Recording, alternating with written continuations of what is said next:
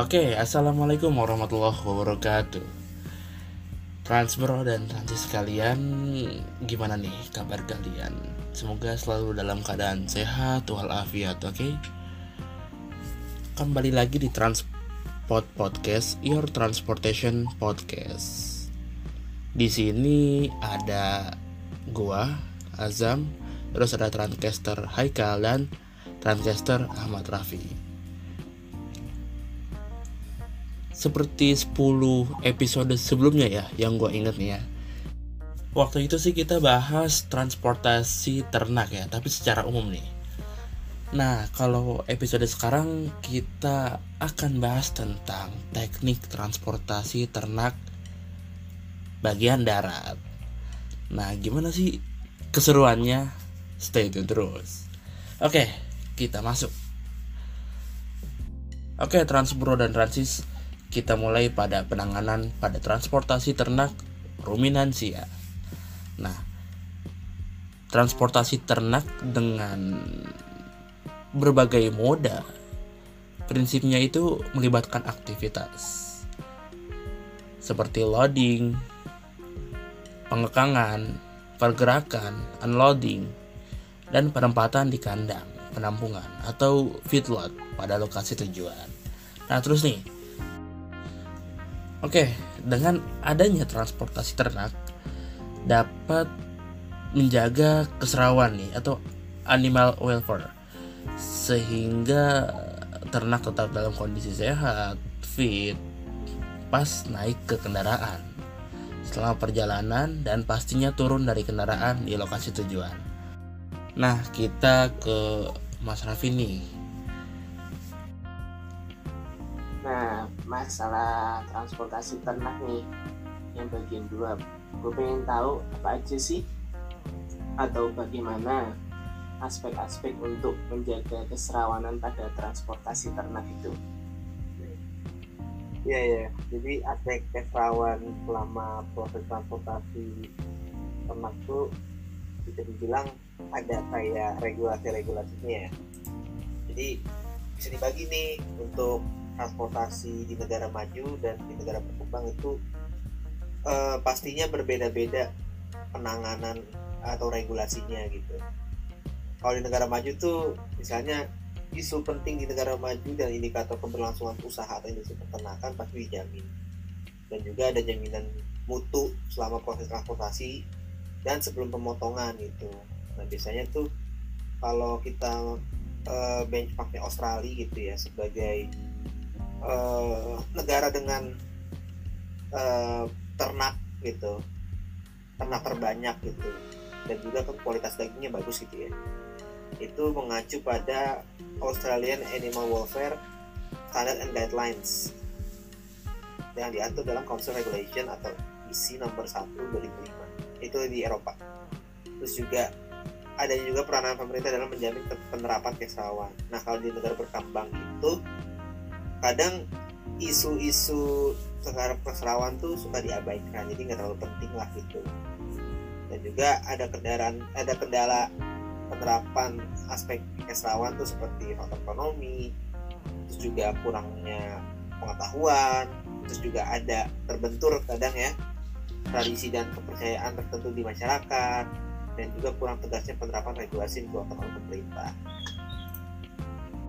Oke, lalu ada perencanaan dan persiapan apa aja sih untuk ngelakuin transportasi ternak ini? Ya, kalau untuk perencanaan ya dan juga persiapan yang pertama tuh dalam transportasi ternak tuh perlu direncanain dengan matang juga gitu ya dan jadi uh, supaya perjalanannya tuh lancar dan juga bisa minimalkan resiko penyakit atau kecelakaan pada hewan ya. Hewan apa pun gitu nggak cuma sapi kambing ayam juga eh, bebek apa pun lah gitu. Ya dalam perencanaan juga perlu mempertimbangkan aspek kawan pada kesehatan hewan dan safety manusia juga. Dan juga kalau misalnya itu diabaikan ya konsekuensinya terhadap perdagangan gitu ujung ekonomi lah. Nah contoh perencanaan perjalanannya seperti kayak deskripsi rute dalam perjalanan? Jadi itu harus uh, analisa juga tuh. Kayak misalnya ramalan cuaca juga terus juga kira-kira jaraknya berapa harus jarak di mana dan segala macam. Terus juga jumlahnya juga harus direncanakan jenis ternaknya. Misalnya sapi sapi apa dulu? Oh sapinya misalnya uh, laki ya laki semua cewek cewek semua dalam pada angkut itu juga jenis alat angkutnya gitu. Dan juga ada penyediaan bedding atau alat ternak nah itu tadi yang bukan gue bilang tuh ada namanya transit ya istirahat itu berpindah juga gitu motor itu direncanakan. Dan yang pasti penyediaan makan uh, dan air minum import transit. Nah gue mau nanya nih kira-kira desain apa aja sih yang harus di diperhatiin dalam transportasi ternak agar si ternak tersebut tidak mengalami stres yang terlalu berlebih gitu loh selama perjalanan. Oh iya ya ya kalau yang gue pelajarin juga memang desain alat angkut dan juga fasilitas penunjang transportasi itu penting banget ya. Jadi uh, karena resiko utama terganggunya keselamatan itu meliputi kondisi lingkungan mikro alat angkut terutama seperti kayak panas temperatur lah gitu temperatur kepanasan dan segala macem. Kelembaban kelembaban gitu humidity. Terus juga adanya gas CO2 dan amoniak gitu. Itu kan biasanya dari apa ya kotoran juga tuh mengandung gitu. Jadi itu juga berbahaya sebenarnya sih.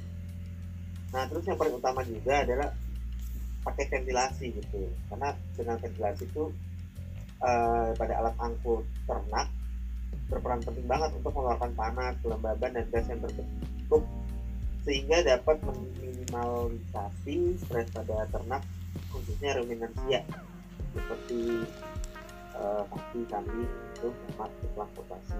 Nah, untuk teknik uh, ventilasi ini penting banget nih ya. Jadi ada free ventilation untuk transportasi yang dekat kurang kurang dari 8 jam ya. Lalu ada ventilation untuk perjalanan jarak jauh memakai kapal, truk atau kereta gitu ya.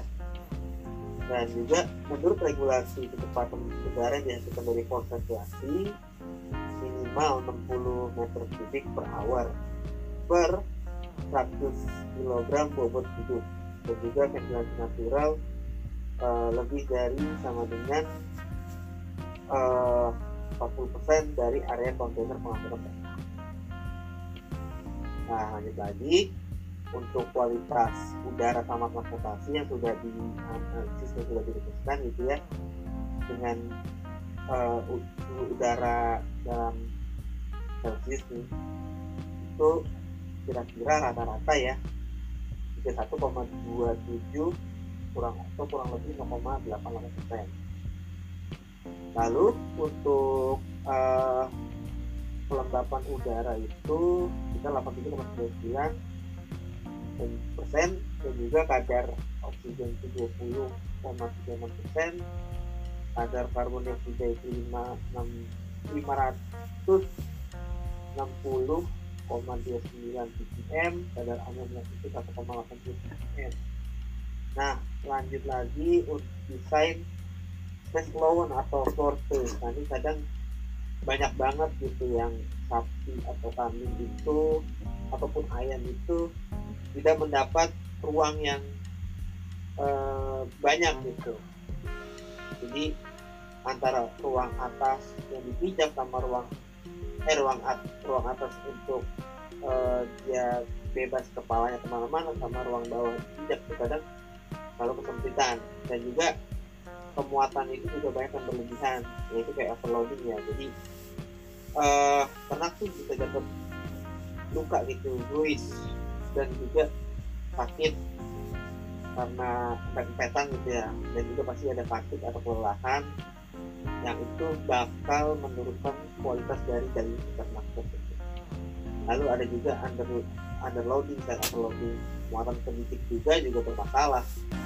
Nah itu dapat mengakibatkan kawan jatuh ya kita nggak tahu kalau misalnya ada rem mendadak ya otomatis ya dia akan terbanting gitu ya itu bakal memar luka bisa berdarah kebeset segala macam lah ya dan makanya itu untuk space allowance atau floor space itu sangat penting untuk meminimalisasi stres dan memperbaiki kesalahan sama transportasi.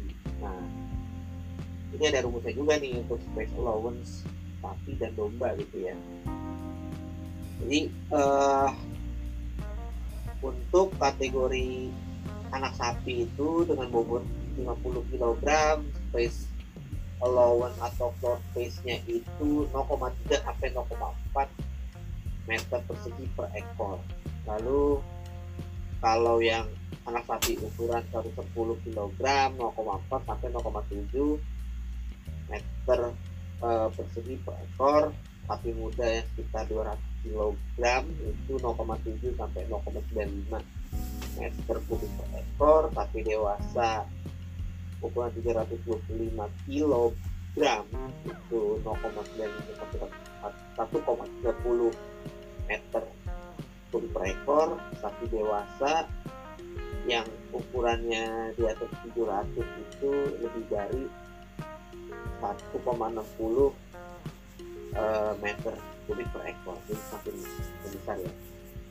Nah ada juga nih catatannya seperti sapi petanduk atau yang induknya bunting di bawah 8 bulan itu untuk prosesnya at least uh, 10% dan juga butuh bedding seperti isinya seperti jerami dan macam-macam lah ya gitu. Untuk, untuk alasnya itu ya. Uh, sekitar 10 kg per meter kubik itu banyak tuh. Nah dan juga butuh ruang terbuka dekat punggungnya at least 20 cm jadi nggak uh, ukuran sapi itu tinggi sapi sama atapnya tuh nggak nggak pendek banget. Jadi nggak bikin dia nyesek lah gitu. Nah ini kalau untuk domba lebih kecil ya. Uh, misalnya nih bobot bobotnya domba atau kambing itu 20 kg uh, berarti dia butuh floor space 0,21 meter kubik kalau untuk transportasi jarak pendek atau jarak dekat kalau untuk uh, jarak jauhnya itu 0,27 meter kubik per ekor uh, untuk floor space-nya. Macam-macam nih ada yang uh, bobot lagi 30, 40 sampai 80 itu juga bermacam-macam. Nah kalau 80 kita ambil langsung ke yang terberat gitu ya berdasarkan data itu untuk space allowance-nya itu untuk angkatan jarak pendek itu 0,48 uh, meter kubik per ekor dan juga untuk transportasi jarak jauhnya 0,69 meter kubik per ekor. Nah tadi ngomongin soal bedding jadi itu malas ya bisa berupa jerami bisa berupa pasir dan lain-lain ataupun tanah juga bisa uh, bedding itu diperlukan terutama transportasi jarak jauh yang lebih dari 8 jam. Nah kenapa dia butuh? Untuk menghindari luka yang bakalan terjadi kalau misalnya si ternak itu jatuh dan terbuatnya juga harus dari uh, material yang enggak bikin licin baik seperti jerami terus juga ada terbentuk gaji ataupun tanah liat gitu ya. Dan penggunaan baby itu uh, kira-kira 10 kg per meter. Uh, persegi tadi yang sudah dibilang. Ya. lalu ada lagi proses desain pada unloading itu. Untuk handling uh, yardnya ya yang baik itu memudahkan loading dan unloading juga meminimalisasi meminimalisasi stres dan lemak luka. Jadi kita bikin seperti bidang miring lah gitu atau rem dengan uh, derajat 10 sampai 20 derajat untuk dan 26 derajat untuk dewasa dengan dimensi tinggi 90 cm uh, lebar 2,5 meter dan tingginya gangway itu 1,7 meter Oke kak, selain desain yang udah dibuat nih supaya sejahteraan ternak ya bisa dicapai, kira-kira dari supir sendiri nih, dari yang nyupir sendiri, ada kompetensi apa aja nih yang diperlukan sama supir biar ternaknya kagak stres gitu ya kan Oh. Gimana ya? Kalau semuanya udah benar tuh fasilitas tapi yang nyetir njot njotan begitu kan kagak enak ya. Stres kan iya, benar. Benar benar iya ya memang eh kita lihat kayak transportasi darat itu ya. Itu kan sebenarnya paling banyak digunakan juga paling banyak riskan juga. Riskan di perjalanannya riskan lah.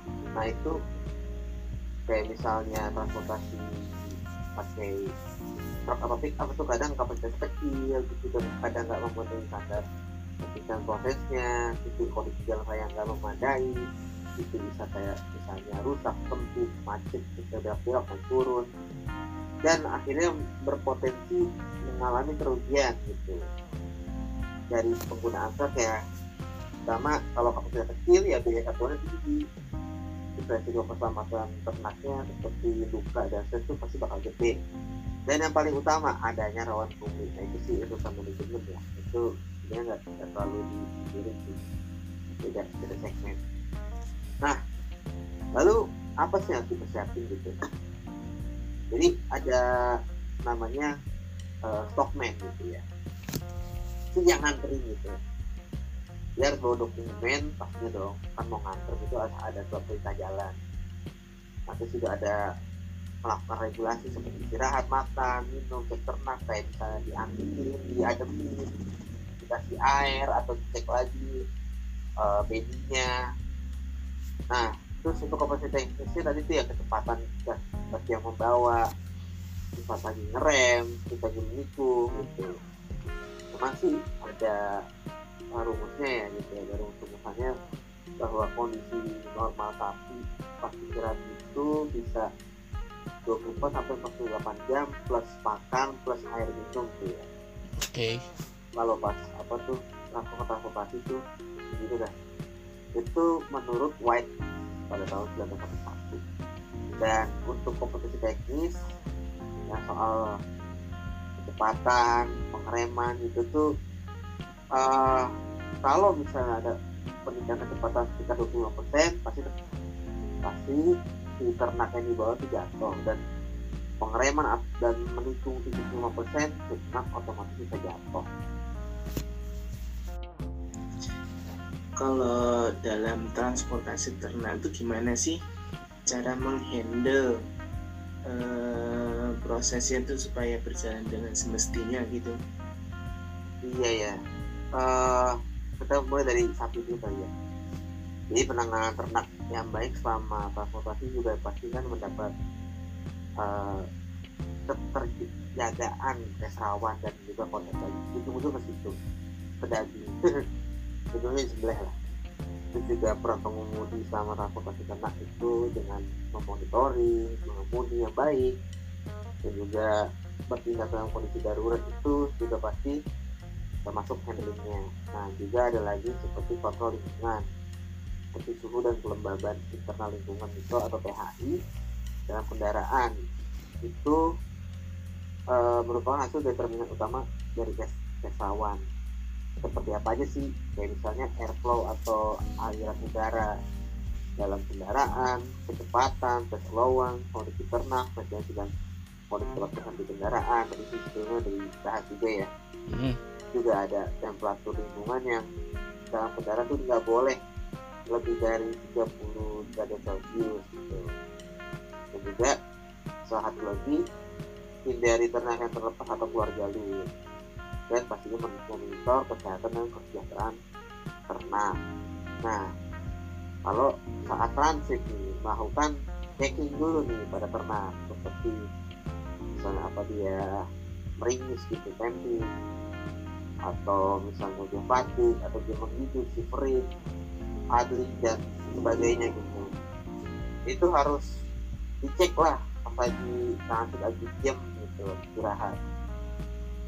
Nah terus dan itu pasti temperatur juga dimonitor gitu dalam uh, alat pengangkutnya. Misalnya kalau kita bawa sensor gitu ya sensor temperatur harus ada pada kendaraan untuk memonitor kondisi temperatur ekstrim dalam kendaraan. Itu harus banget tuh sebenarnya. Tapi banyak yang nggak tahu juga soal itu minimal tuh ada dua sensor yang diinstal pada setiap level atau cek kendaraan. Nah, saya di Indonesia juga jarang sih yang kayak gitu. Ataupun bisa nggak tahu gitu. Dan pastinya bedding itu juga harus di uh, gitu. Supaya uh, si kaki sapi itu bisa leluasa gitu. Nah kalau pas lagi tiba itu kan memang uh, pada berbondong-bondong keluar gitu. Pasti si ternak itu akan merasa nyaman di kandang penampungan. Dan untuk kondisi kesehatan ternak yang tiba dievaluasi untuk pendapat treatment yang sesuai. Dan juga harus punya akses nih si ternak untuk makanan dan bersih nah kalau ada yang ternaknya sakit atau terluka atau kelelahan itu bisa dimonitor nih harus dicek juga nih dengan sama biar dipisahin agar uh, penanganan dapat penanganan khusus. Karena kalau masuk di kandang penampungan takutnya dia punya virus nularin ya. Cuma rugi juga dong. Betul. Jadi, nah karena kayak dipotong karena terluka atau sakit dilakukan kok sesuai prosedur pemotongan yang benar. Dan tidak dilakukan oleh orang-orang kompeten lalu ada tindakan biosecurity uh, yang dilakukan untuk mencegah penyebaran penyakit. Jadi juga dicek tuh kayak ada dokternya gitu. Di sono dan Hmm. kendaraan pengangkut setelah bongkar muat ternak itu harus dibersihin supaya nggak ada virus-virus yang nempel gitu. Lalu kita lanjut ke misalnya ada penanganan saat emergency nih. Jadi memang kondisi darurat tuh nggak pengen diharapin gitu ya. Dan kalaupun datang itu perlu penanganan gitu. Jadi siapa yang bertanggung jawab ya? Ya pengemudi dan juga para stockman gitu. Jadi yang bertanggung jawab harus punya rencana penanganan jelas lalu juga dia harus punya kontak tenaga medis eh, atau apa tuh dokter hewan gitu. Kalau misalnya dia dia cek wah hewan yang gue bawa sakit nih ternyata. Dia harus punya link gitu ya dengan dokter hewan dokter hewan bukan cuma pelihara kucing doang gitu. Nah terus pastinya selain telepon dokter gitu ya dan itu juga harus menghubungi orang yang berwenang gitu seperti juragannya atau gimana gitu ya. Nah kalau bisa ada kecelakaan gitu ya juga laporin juga. Jangan sampai nggak dilaporin gitu karena eh yang kasihan si ternaknya itu dia bisa stres ataupun dia terluka jadi harus segera di itulah dibawa ke tempat yang aman dulu lah diperbaikin dulu biar nggak stres gitu lah Oh, oke oke. Jadi seperti itu. Nah, kalau travel time saat proses transportasi ternak itu berapa lama sih dianjurkannya? Eh, banyak ya kalau bisa sapi gitu ya. Maksimum perjalanan tuh bisa 8 jaman gitu. Dengan kendaraan standar tinggi gitu untuk untuk dikhususin buat ternak gitu ya. Itu bisa sampai 24 jam. Nah itu eh, travelnya 14 jam rest sekali terus 14 jam lagi. Dan pas saat istirahat itu diberi pakan minum jadi eh, kalau misalnya anak dengan kendaraan di atas 8 jam lalu kendaraan standar tinggi ataupun ternak itu bisa 19 jam dengan waktu travel 9 jam restnya satu travel 9 kali kali dua gitu ya. Jadi memang kalau kendaraan DPT itu dianjurkan paling lama 8 jam gitu. Karena lebih dari itu pasti ternak akan bosan gitu. Eh, pokoknya kalau melebihi dari itu minimal harus ada satu hari itu selama 24 jam itu di istirahatin gitu dengan akses pakan dan minum yang banyak gitu. Nah kalau untuk domba gitu ya atau kambing gitu ya itu untuk domba dewasa dengan durasi perjalanan satu periode teman waktu loading itu 14 jam dengan istirahat itu satu jam. Lalu perjalanan berikutnya 14 jam juga.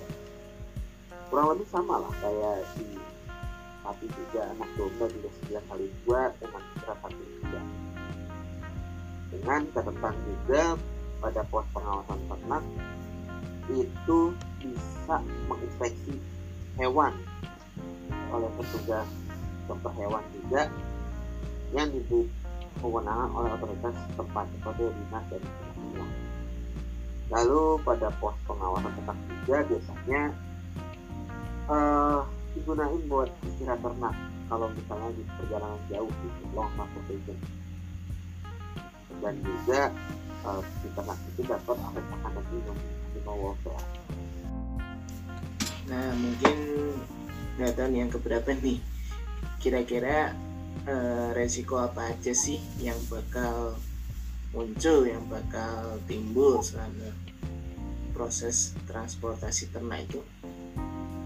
Ya ada risiko kesalahan di pos pengawasan hewan gitu ya. Pas hewan turun gitu ya. Jadi jadi kalau misalnya pas perjalanan itu kita nggak ada yang tahu gitu bahwa di hewan ini tertular virus atau penyakit penyakit lainnya.